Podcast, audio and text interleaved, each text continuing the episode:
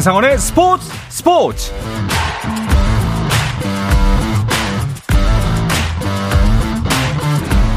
스포츠가 있는 저녁 어떠신가요? 아나운서 한상원입니다. 오늘 하루 이슈들을 살펴보는 스포츠 타임라인으로 출발합니다.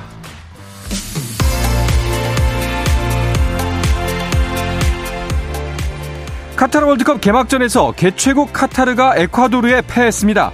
카타르 알바이트 스타디움에서 열린 카타르 월드컵 개막전에서 에콰도르는 에네르 발렌시아의 연속골로 개최국 카타르를 2대 0으로 꺾고 첫 승을 거뒀습니다. 월드컵 92년 역사상 개최국이 첫 경기에서 패배한 건 이번이 처음인데요. 이 소식은 잠시 후 카타르 현지를 연결해서 자세하게 알아보겠습니다. 네, KBL 프로농구 경기 상황도 살펴볼까요? 각자의 어려움을 겪고 있는 두 팀이 만났습니다. 가드진 공백이 뼈아픈 삼성과 부진 탈출의 실마리를 못 찾고 있는 KCC의 대결이 진행 중인데요. 자, 4쿼터가 진행 중입니다. 65대 55 전주 KCC가 서울 삼성을 10점 차로 앞서고 있습니다. 네, 미국 여자 프로골프 투어 시즌 마지막 대회인 CME 그룹 투어 챔피언십에서 뉴질랜드 교포 리디아고가 우승했습니다. 리디아고는 최종 합계 17언더파를 기록해 2위 리오나 머과이어를 두 타 차로 따돌리고 정상에 올랐습니다. 이로써 리디아고는 이번 시즌 LPGA 투어 상금, 올해의 선수, 평균 타수 등 주요 부문을 석권했고 한 시즌 성적을 포인트로 환산하는 CME 글로브 레이스에서도 1위를 차지했습니다. 이번 대회에서 우리 선수 가운데는 이정은이 최종 합계 12언더파 공동 4위로 가장 좋은 성적을 거뒀습니다. 스피드 스케이팅 김민선이 네덜란드에서 열린 월드컵 2차 대회 여자 500m에서 37초 21로 지난 1차 대회에 이어 2회 연속 금메달을 목에 걸었습니다. 2위와 0.27초 차로 우승을 차지한 김민선은 두 대회 연속 우승으로 올 시즌 여자 500m 세계 랭킹 1위 자리를 지켰습니다. 미국 프로농구 NBA에서는 골든 스테이트 워리어스가 커리의 33득점, 클레이 탐슨의 41점 활약 속에 휴스턴 로켓츠를 127대 120으로 이기고 서부 컨퍼런스 11위 자리를 유지했습니다. 브루클린 레츠는 멤피스 그리즐리스전에서 127대 115, 12점 차로 승리했는데요. 벤 시몬스가 22득점을 기록했고 징계 후 복귀한 카이리 어빙이 14득점으로 힘을 보탰습니다.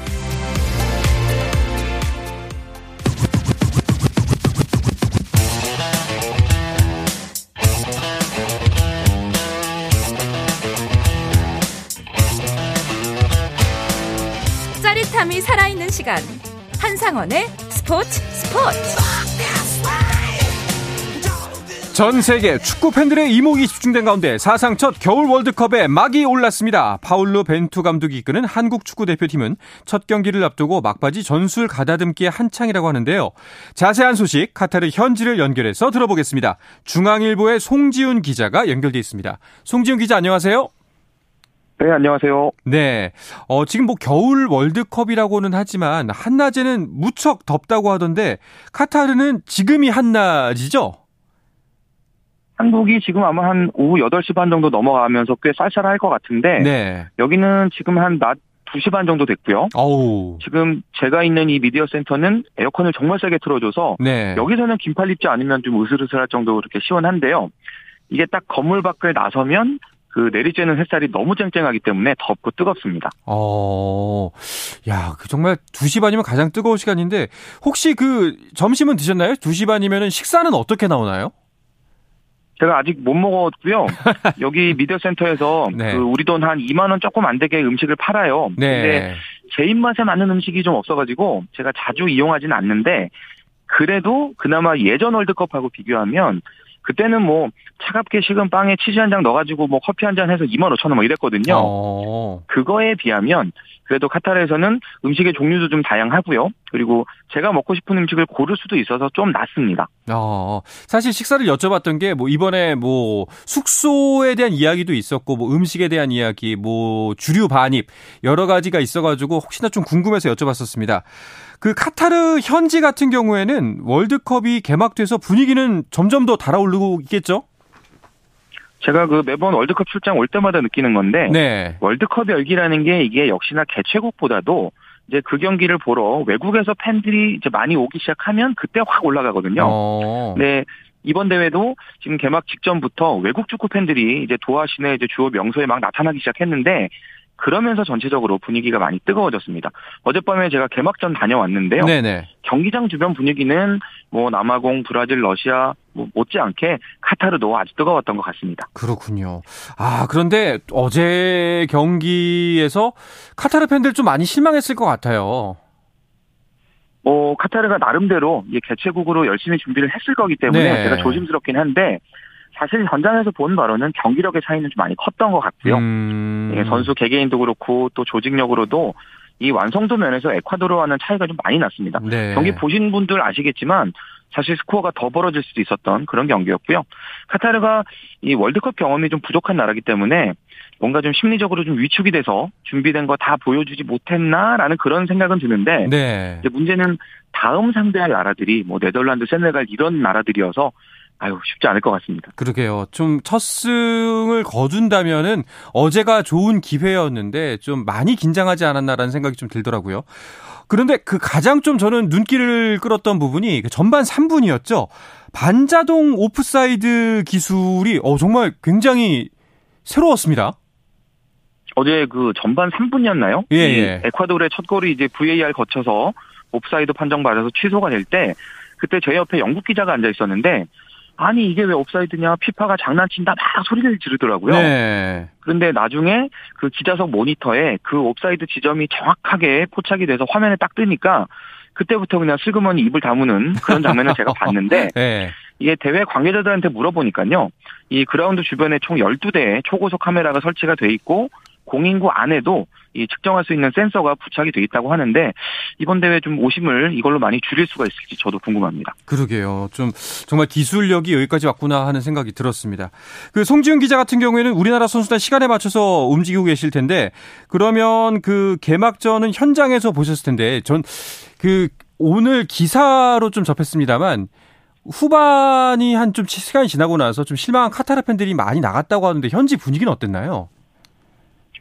아무래도 이 아까 이제 아나운서님께서도 말씀해 주셨지만 이 카타르가 이길 수 있는 그런 가능성이 가장 높은 그런 경기였기 때문에 네. 기대가 좀 컸던 것 같기는 해요. 음. 근데 전반에만 이미 이 실점을 하면서 분위기가 확 기울어지는 그 모습을 보고 이제 하프타임에 저도 잠깐 나갔다 들어왔더니 자리가 많이 비었더라고요. 어. 그러더니 막판에는 뭐 정말 듬성듬성하다라는 느낌이 들- 들 정도로 팬들이 많이 일찍 돌아가셨는데 아 역시나 이 뭔가 끝까지 보고 끝까지 응원해주는 그런 문화까지는 아니었구나. 예, 정말 돈을 많이 들여서 음. 아주 잘 열심히 준비를 해놓은 것 같긴 하지만 문화까지는 아직까지는 좀 성숙하지 음. 않았던 게 아닌가 하는 그런 생각 들었습니다. 뭐좀 아쉬운 부분이 없잖아 있었습니다.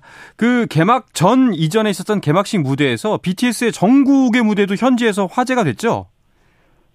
그 대표팀 이제 취재를 네. 저희가 이제 훈련장을 자주 가면은 기자들이 접근할 수 있는 공간이 이제 그라운드 쪽이 좀 유일하기 때문에 그 선수단 라커 내부로 정국 씨가 왔던 거를 이제 저희는 몰랐었어요. 어. 나중에 축구협회에서 이제 공개를 해줘서 저희도 알았는데 이게 월드컵 취재를 오면 기자들도 보통 이제 축구 이야기만 집중해서 많이 쓰고 가는데 우리 그 정국 씨 덕분에 뭐 연예, 한류 이번에 이런 주제들과 연결해서 좀 기사를 써볼 수 있는 그런 기회가 됐던 것 같습니다. 네.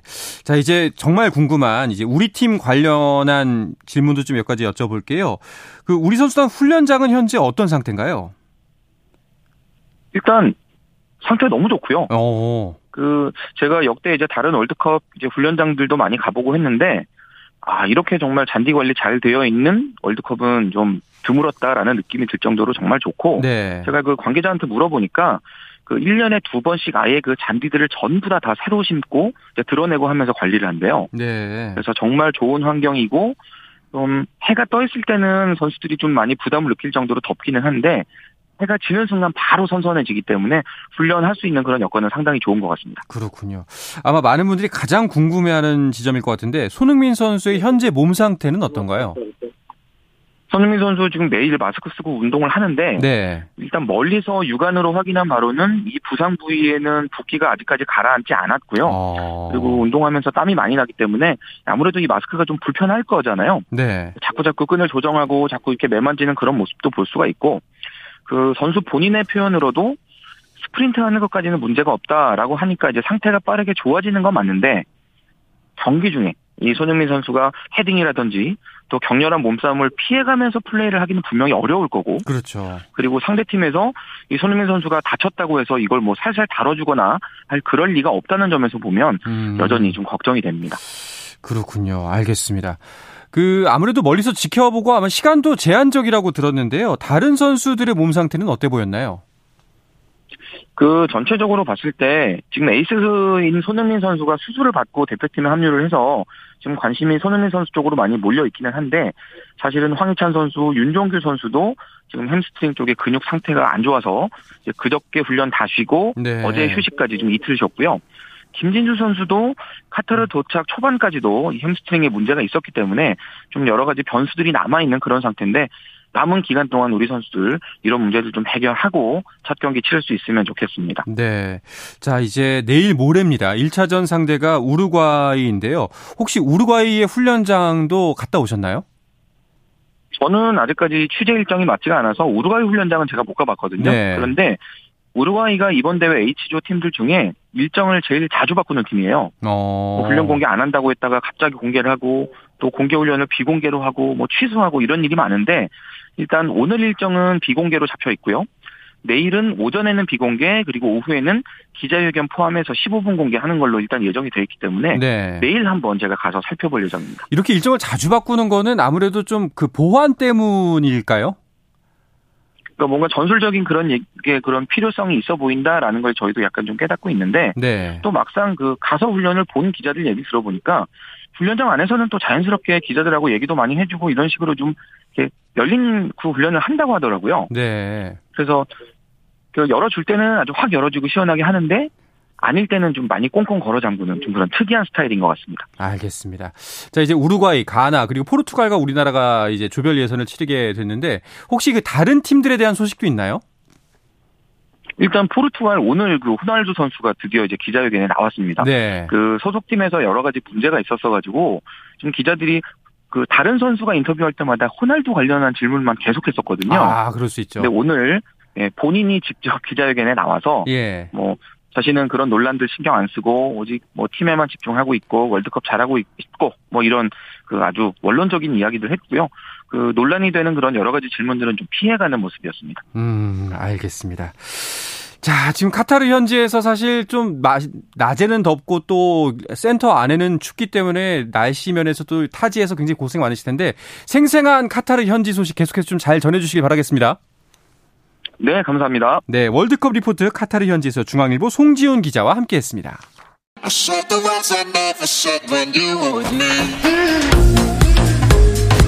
국내 유일 스포츠 매거진 라디오 한상원의 스포츠 스포츠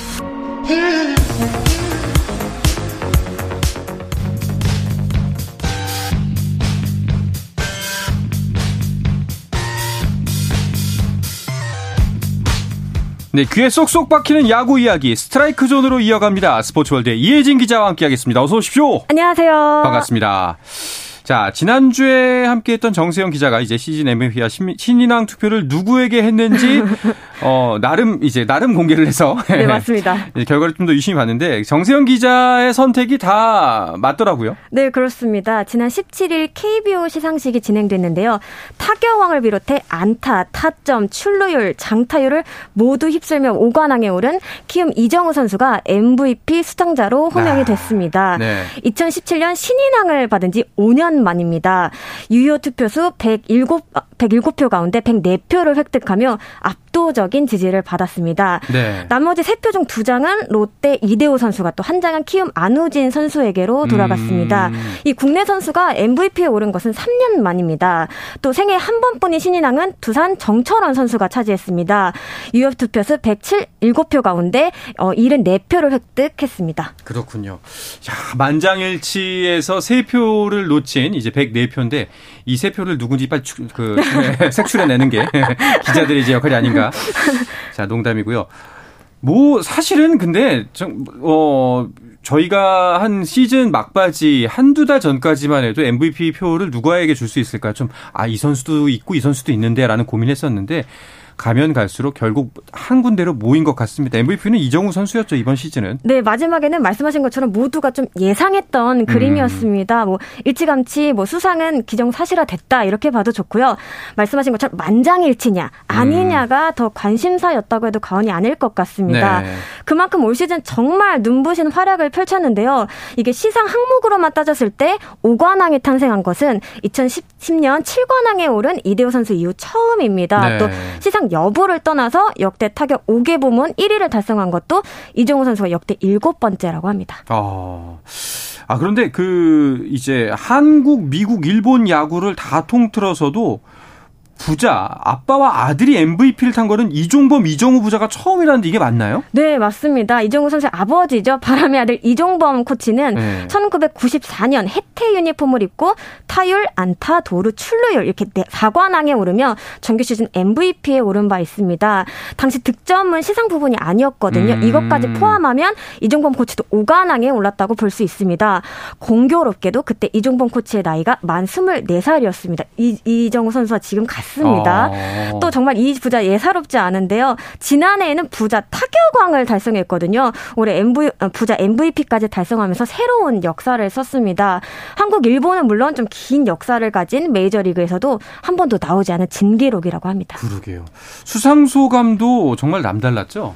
네, 워낙 한국 프로에 큰 발자취를 남긴 이종범 코치였기에 음. 그 그림자를 걷어내는 일이 사실 쉽지만은 않았을 것 같아요.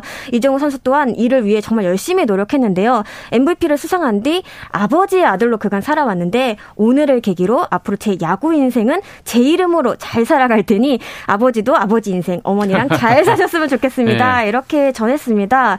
그러면서 이제 결혼을 앞둔 동료이자 또 친구이자 이제는 매제가 될 분이죠. LG 고우석 선수에겐 너희들이 잘 알아서 했으면 좋겠다. 이렇게 전했습니다. 네. 이날 고우석 선수는 세이브왕에 올랐는데요. 바람의 가문이 정말 뭐 KBO 리그를 장악했다고 봐도 좋을 수, 같습니다. 야구 명가가 진짜 뭐 이제 팀을 뜻하는 단어가 아니라 정말 집안을 뜻하는 단어가 돼버렸구나라는 생각이 들 정도인데 아니 근데 정말 이정우 선수는 이 정도면 이제 이종범의 아들 뭐 바람의 손자 라는 수식어가 아니라 그냥 이정후라는 개인 명칭 혹은 이제 이종범 코치를 이정훈의 아빠 뭐 이렇게 불러야 되지 않을까 싶을 정도이기도 해요. 실제로 네. 몇년 전부터 이종범 코치가 이정훈 아버지라는 말을 듣고 음. 있다고 합니다. 이게 더 이제 기분이 좋다고 얘기하기도 했는데요. 아. 사실 이정훈 선수가 야구를 시작할 때 이정범 코치는 좀 반대를 했다고 해요. 네. 이정훈 선수는 왜 반대하셨는지 알 것 같다 이러면서도 안목은 그렇게 좋지 않으셨던 것 같다 이렇게 네. 농담을 전하기도 했습니다. 그렇군요. 이정훈 선수는 이제 뭐 겨울 동안 한동안은 또 상 받으러 다니나 바쁘겠네요. 네, 근데 사실 이정우 선수에게는 이 바쁜 겨울이 좀 익숙할 거예요. 네. 신인 때부터 매년 이맘때쯤이면은 시상식에 참석하느라 정말 분주히 움직였거든요. 근데 매년 이렇게 참석한다는 거는 그만큼 매 시즌 성장하고 있다는 또 증거이기도 할 텐데요. 올해는 특히나 더 좀 굵직한 상들이 기다리고 있을 것으로 보입니다. 트로피가 몇 개나 더 추가가 될지 요거를 지켜보는 것도 재밌을 것 같습니다. 그렇군요. 자, MVP를 배출한 키움이 또 웃을 일만 있는 건 또 아닌 것 같더라고요. 어, 큰 활약 펼쳤던 푸이그가 큰 사건에 연루된 것 같던데요. 네, 외인 타자 푸이그 선수가 위증으로 법정에 섰습니다. 음. 불법 스포츠 도박에 돈을 걸고도 조사 과정에서 이를 부인한 혐의를 받고 있습니다. 미국에서 위증은 최대 5년의 징역형을 받을 수 있는 어. 중범죄입니다. 일단은 사실 관계를 따져보는 과정이 중요할 것 같은데요. 이 푸이그 선수의 에이전트는 지난 16일 성명서를 내고 불법 도박으로 기소되지는 않았다. 불법 도박을 한 멤버도 아니고 야구 야구엔 베팅한 적도 없다. 다만 위증 문제만 있을 뿐이라고 살짝 선을 그었습니다. 그리고 또 이 위증과 관련해서도 준비되지 않은 상태에서 좀 화상 인터뷰가 진행됐고 네. 당시 심리 치료가 필요했던 푸이그 선수에게는 좀 정신적으로 해로울 수 있는 환경이었다 이렇게 좀 설명을 하기도 했습니다. 음. 키움은 사전에 이러한 사실을 전혀 알지 못하고 있었던 것으로 알려졌는데요. 재계약에 염두를 두고 있었지만 이 사안을 일단은 지켜본 뒤 다시 논의할 것으로 보입니다. 아 이게 사실은 야심 실프리그 선수가 굉장히 좋은 활약을 펼치면서 떠나지 않았으면 좋겠다. 키움 측에서 내심 그렇게 바라고 있었을 텐데 이런 이슈가 터지니까 또 좀 많이 고민이 되는 지점이 많네요. 맞습니다. 예. 자, 그리고 또 한 가지 이슈가 안우진 선수의 학폭 이슈가 또다시 고개를 들고 있는데 이거는 어떤 이야기인가요? 네, 일단 학폭 이슈에 대해서 간단히 좀 설명을 드리면 휘문고 네. 3학년이었던 2017년 학교폭력 의혹에 좀 휘말렸는데요. 이로 인해 대구 대한야구 소프트볼 협회로부터 3년 자격정지 징계를 받았습니다. 규정상 3년 이상의 자격정지 징계를 받으면 국가대표 자격이 박탈됩니다. 음. 하지만 최근 조금씩 여론이 바뀌고 있는데요. 피해자로 지목됐던 어, 가운데 3명이 안우진 선수를 좀 지지하는 성명서를 발표했습니다. 네. 학교 폭 력이라기보다는 좀 선배로서 일반적으로 할 수 있는 좀 가벼운 훈계 수준이었다라는 게 주된 내용이었습니다. 이후 안우진 선수도 입장문을 냈는데요. 시간이 흘렀다고 해도 이 학교 폭력이라는 네 글자의 좋은 글씨로 모든 진실을 덮는 것은 아니라고 생각했다면서 하지만 선배로서 작은 행동 하나하나 더 세심하게 살피지 못했다는 점은 끊임없이 반성하고 속죄하겠다고 밝혔습니다. 네. 일단 얼마 전 발표된 WBC 대표팀 관심 명단에는 이름이 빠졌는데요. 이게 언제든 수정이 좀 가능하거든요. 음. 태극 마크를 달 수 있을지 여부도 관심이 쏠립니다. 그렇군요. 근데 갑자기 그 좀 태도를 바꾼 게 어떤 부분이 가장 컸을까요? 어, 아무래도 이제 피해자 측은 그동안에 계속 이러한 이슈를 얘기하고 싶었으나 이게 아무래도 더 사안을 크게 네. 만들 수 있는 만큼 좀 조심했다고 하고요. 그리고 안우진 선수 측은 이렇게 이제 후배들이 먼저 성명서를 내줘서 용기를 내준 음. 덕분에 본인도 좀 나설 수 있었다라고 얘기를 하더라고요. 알겠습니다. 자, 또 키움 관련 소식인데요. FA 1호 계약을 체결했네요. 네, FA 1호 계약 소식 전해졌습니다. 원종현 선수가 키움으로 향합니다. 4년 총액 25억 원에 계약을 했습니다. 사실 영입 구단이 키움이라서 놀라신 분들 있을 것 같아요. 키움의 외부 영입이 넥센 시절 포함해서 2011년 11월 이택근 선수 영입 후 11년 만입니다. 근데 또 이택근 선수의 경우에는 원래 히어로즈 소속이었으나 2009년 트레이드로 LG로 이적했다가 다시 친정팀으로 돌아온 케이스였거든요. 이번 계약이 실질적인 첫 외부 수혈이라고 해도 좋을 것 같습니다. 네. 키움은 이번 포스트 시즌에서 파란을 일으킨 팀이잖아요. 이게 우승 반지는 끼지 못했지만 어, 다시 한번 대권에 도전할 수 있다. 이런 좀 자신감이 생긴 것 같습니다. 음. 특히 좀 불펜 쪽에서 부족함을 느꼈던 만큼 알짜배기로 평가받은 원종현 선수를 빠르게 영입하는 모습입니다. 네. 자, 2호 FA는 언제 나올까 했더니 오늘 또 연이어서 소식이 전해졌네요. 네, 오늘 2호, 3호 소식 소식이 연달아 네. 전해졌습니다. 오후 2시였는데요. 포수들의 뭐 연쇄 이동 시작을 알리지 않았나 싶습니다. 유강남 선수가 4년 총액 80억 원의 롯데행을 확정 지었고요. 음. 박동원 선수는 4년 65억 원의 LG 유니폼을 입게 됐습니다. 어, 이로써 LG 아 이로써 롯데는 수건 중 하나였던 주전 포수를 품게 됐고요. LG는 유강남 선수의 이탈로 인한 출혈을 곧바로 메울 수 있게 됐습니다. 사실은 박동원 선수가 롯데로 간다는 이야기가 많았었거든요. 그렇죠. 여러 이야기가 돌았죠. 예. 네. 근데 오히려 반대로 갔네요. 어, 그렇습니다. 네. 사실 근데 유강남 선수가 롯데로 간다는 소문도 또 음. 만만치 않게 많았기 때문에 네, 소문은 소문이었던 것으로. 예. 근데 또 이렇게 되면은 양의지 선수의 몸값이 더 뛰겠다. 어, 예, 맞습니다. 이제 남은 카드가 없잖아요. 그렇습니다. 예. 시장에 남은 포수 지금 두 명인데요. 양의지 선수 그다음에 박세혁 선수입니다. 말씀하신 것처럼 가장 스포트라이트가 집중되는 것은 단연 양의지 선수인데요. 어, 기본적으로 세 개 팀이 러브콜을 보내고 있는 것으로 알고 있습니다. 경쟁이 치열해지면 치열해질수록 뭐 몸값은 당연히 높아지겠죠. 내년 시즌부터 샐러리 캡이 도입됨에도 정말 큰 금액이 언급이 되고 있습니다. 네. 또 공교롭게 두 선수 모두 같은 에이전시의 소속이거든요. 개인적으로 봤을 때는 일단 양의지 선수의 행선지가 정해진 다음 박세영 선수의 좀 계약 소식도 음. 이어지지 않을까 생각이 됩니다. 네. 자, 퓨처스 FA 시장도 시선을 끌고 있다던데요. 네, 퓨처스 리그 FA 시장은 올해가 마지막입니다. 확실한 임팩트를 남기고 종료가 될 것 같은데요. 일단 첫 이적생이 탄생했습니다. 이제 한석현 선수가 NC와 손을 잡게 됐습니다. 지난 19일 연봉 3,900만 원에 계약을 했습니다. 퓨처스 리그 FA는 지난해 처음 도입이 됐는데 아직까지 이적한 사례가 없었거든요. 지난해에는 3명의 선수가 신청했으나 남거나 아니면 계약을 하지 못하는 경우였습니다. 어, 여기서 또 주목받는 선수가 있는데 외야수 이영종 선수입니다. 네. 외야 뎁스를 지금 살펴봤을 때 LG에 잔류할 가능성은 좀 거의 없어 보이고요. 여기에다 퓨처스리그 FA는 연봉 상한선이 있어서 상대적으로 부담이 적거든요. 복수의 구단이 영입 전에 뛰어들었습니다. 최근 KBO는 퓨처스리그 FA 선수들도 단연 계약이 가능하다는 유권 해석을 내놓았거든요. 이 부분이 관건이 음, 되지 않을까 싶습니다. 알겠습니다. 자, 그런데 또 불미스러운 사건이 터졌습니다. 음주운전 사건인데요. 그것도 아직까지 갈 길이 먼 한화에서 또 나왔어요. 네, 시즌을 마친 뒤 각 구단이 이 부분에 대해서 굉장히 신신 당부를 했던 것으로 알려졌는데 음. 아쉽게도 좀 관련 소식이 전해졌습니다. 하나 한우, 하주석 선수는 지난 19일 술을 마신 채 운전하다가 경찰에 적발이 됐습니다. 당시 혈중 알코올 농도가 0.078%로 면허 정지 처분을 아. 받았습니다. 구단은 다음 날 20일 이 같은 사실을 접하고 바로 클린 베이스볼 센터에 신고를 했습니다. 어, KBO는 지난 6월에 음주운전에 대한 경각심을 고조하기 위해서 관련 개정을 좀 관련 규정을 개정했는데요. 면허 정지는 70경기 출장 정지입니다. 네. 현재 사건을 관련해서 조사를 하고 있고요. 아마도 추가적인 내용이 나오지 않는다면 그대로 징계가 내려질 것으로 보입니다. 음, 사실 하나가 이제 다음 시즌 준비하면서 꽤나 커다란 준비를 하고 있다는 이야기가 많이 들려왔는데 이렇게 되면은 어, 시작도 하기 전에 벌써부터 좀 많은 차질이 있을 수밖에 없을 것 같은데요. 네, 정말 머리가 복잡해졌는데요. 예. 어, 말씀하신 것처럼 지난 몇 년간은 외부 FA에 뛰어들지 않았던 하나지만 이번에는 조금 더 적극적으로 움직이고 있거든요. 부족한 부분을 메워서 반전을 꾀야겠다 이런 계산이었는데 변수가 생겼습니다. 일단 당장 하주석 선수의 자리를 메울 유격수가 급해졌습니다. 음. 팀내 이렇다 할 대책 카드가 없는 데다가 지금 시장에 나온 내야수들이 어느 정도 좀 협상이 진행되고 있거든요. 이러한 점들을 점을 감안하면 좀 불리한 상황이라고 보여집니다.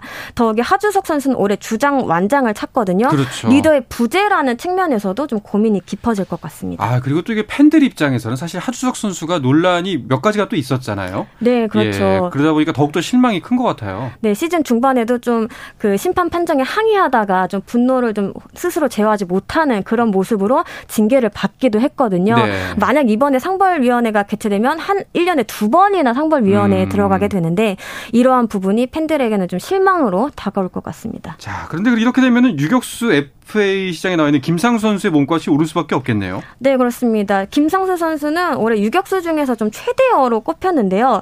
지금 수도권 한 구단과 굉장히 진전이 된 것으로 전해지고 음. 있었습니다. 근데 역시 뭐 변수가 생긴 건 분명한 사실로 보입니다. 뿐만 아니라 뭐 노준혁 선수나 오선진 선수 등 다른 선수들에게도 영향을 미칠 것으로 전망됩니다. 알겠습니다. 여러 가지 변수가 또 돌, 돌발하고 있네요. 자, 이야기를 끝으로 월요일의 야구 이야기 스트라이크 존을 마치도록 하겠습니다. 스포츠월드 이혜진 기자와 함께했습니다. 고맙습니다. 감사합니다. 네, 내일도 저녁 8시 30분에 뵙겠습니다. 한상원의 스포츠 스포츠.